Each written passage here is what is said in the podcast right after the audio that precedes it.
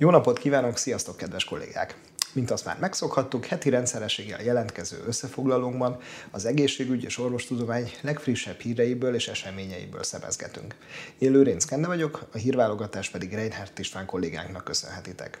Ne feledkezzetek meg podcastjainkről sem, melyek elérhetőek a Spotify, Apple Podcast és Google Podcast platformokon. Kezdjük is el, mert a mai egy igen különleges robotika külön szám lesz. Csúcs technológia egyre inkább az életünk része.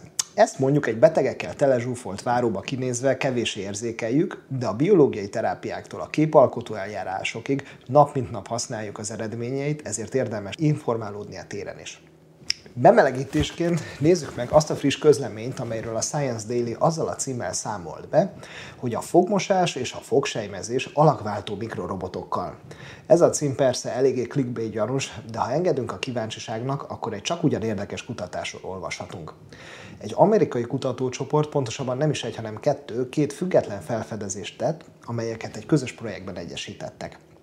Az egyik felfedezés az volt, hogy a vasoxid nanorészecskék megfelelő kémiai környezetben katalikus aktivitásra, peroxidálszerű aktivitásra képesek. Ez azt jelenti, hogy a közvetlen környezetükben a hidrogénperoxidból antibakteriális szabadgyököket szabadítanak fel. A találmány másik eleme az, hogy ezeket a vasoxid nanorészecskéket egy külső mágneses mezővel kiválóan lehet irányítani. Emlékeztek az iskolai fizika órára, amikor a papírlapra szólt vasreszeléket egy mágnessel az erővonalakat követő szálagos szerkezetbe rendeztük? Pontosan ezt a jelenséget használják fel arra, hogy a fog felszínén az antibakteriális hatású nanorészecskéket fogkefeszerű vagy fogsejemként működő struktúrába rendezzék. Az eredeti közleményhez a szerzők néhány rövid videófelvételt is csatoltak, ahol megmutatják, hogy is néz ki ez a valóságban. A modelleken és a valós fogakon végzett in vitro kísérletben a nanorobotok sikeresen eltávolították a plakkokat, vagyis a fogszuvasodásért felelős bakteriális biofilmet. A találmány a klinikai kipróbálástól persze még távol van, Egyelőre azon dolgoznak, hogy a nanorészecskék mozgását optimalizálják és kitalálják azt, hogy hogyan lehetne ezt az egészet egy szájüregben működő eszközé alakítani. Két fontos elméleti előnye mindenképpen van. Az egyik, hogy fogkefével vagy fogsejemmel elérhetetlen helyeket is meg lehet vele tisztítani, a másik pedig az, hogy a fogmosás vagy a fogsejmez, fogsejmezés igényel bizonyos kézügyességet, ami idősebb korban vagy egyes neurológiai betegségekben nem áll rendelkezésre ezek, ezeknek a betegeknek a szájhigiénia megőrzésében egy ilyen eszköz segítséget jelentene például. Kérdőjelek persze bőven akadnak, nekem például az jutott eszembe, hogy a fekete vasoxid kiváló csiszoló tulajdonságai miatt mit csinálnak hosszabb távon a zománccal. A szerzők azt mondják, hogy az ink nem bántja, és a biokompatibilitás is rendben van. Aki elolvassa a szabad hozzáférésű eredeti közleményt, sok érdekes részletet találhat még benne. Persze mondhatjuk, hogy ez valójában nem is robot, hanem ferrofluid. Rendben, nézzünk akkor egy igazi robotot, mert a robotsebészet már itt van Magyarországon. A Semmelweis Egyetemen, az Országos Onkológiai Intézetben és a Ján Ferenc Kórházban például idén májusban már el is végezték az első műtéteket a Da Vinci nevű eszközzel. Az erről szóló videót a linken találjátok. Persze erre is mondhatjuk, ez sem igazi robot, hanem csak igen precízen és ergonomikusan elrendezett mikromanipulátorok együttese. Valóban ránézésre a Da Vinci fejlesztői mindössze meglévő technológiákat építettek és hangoltak össze. Ezt azonban olyan minőségben végezték, hogy az eszköz ma már nem csak hatékonyan képes támogatni a sebész munkáját, hanem olyan műtétet is lehetővé tesz, amire egyébként nem is lenne lehetőség. A videóban kiemelik a sebészek, hogy ebből az eszközből elsősorban a beteg profitál hagyományos nyitott vagy laparoszkópos megközelítésből nehezen megközelíthető helyekre tudnak eljutni néhány kulcsukon keresztül. A műtéti trauma jelentősen csökken, ami kevesebb fertőzési lehetőséget, kevesebb vérveszteséget, kevesebb posztoperatív fájdalmat és szövődményt jelent. A pozitívumok tehát egyértelműek, de kétségtelen, hogy a robotsebész nem operál magától. A működéséhez a sebész közreműködése, tapasztalata és ügyessége nélkülözhetetlen, legalábbis egyelőre. A robottechnológia egyik fejlesztési iránya azonban éppen az, hogy az emberi mozgásokat egyre pontosabban utározni képes szerkezetet hozzanak létre.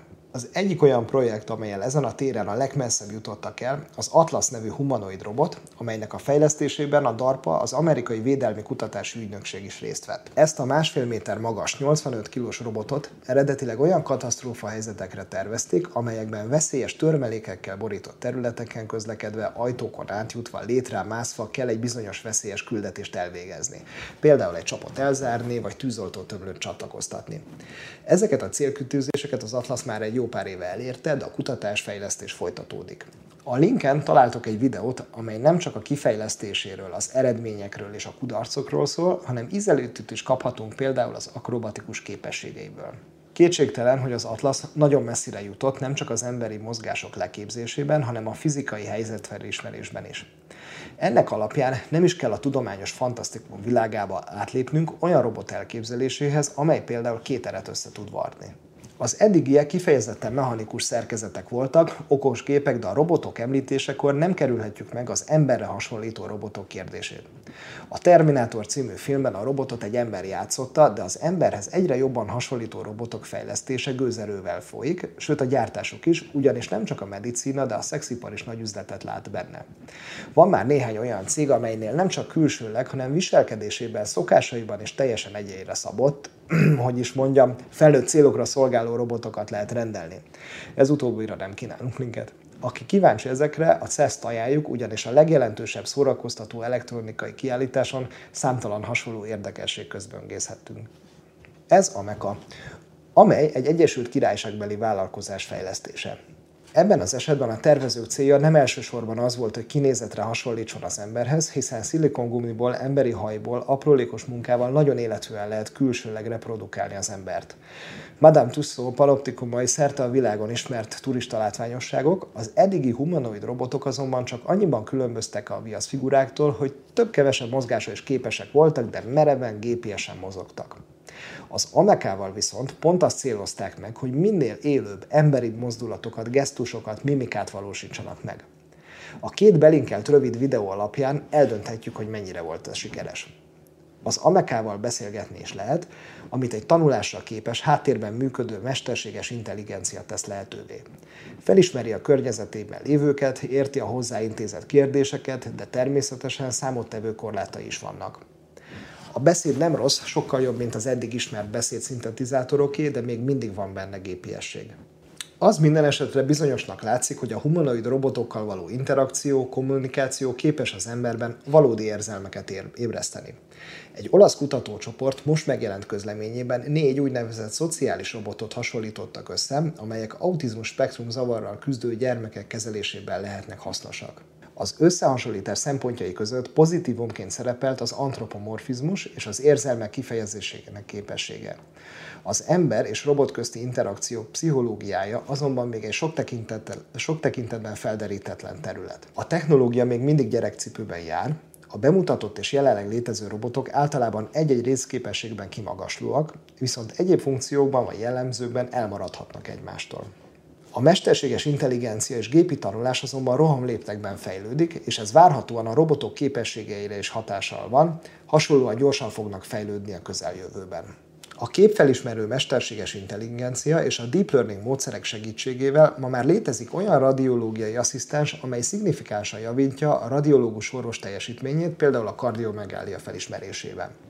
Na most, ha becsukjuk a szemünket, akkor egy olyan kórházat látunk már, ahol a robotrecepciós fogadja a beteget, egy másik robot elvégzi a betegfelvételt, a kért képalkotó vizsgálatokat egy robotradiológus értékeli, és így tovább.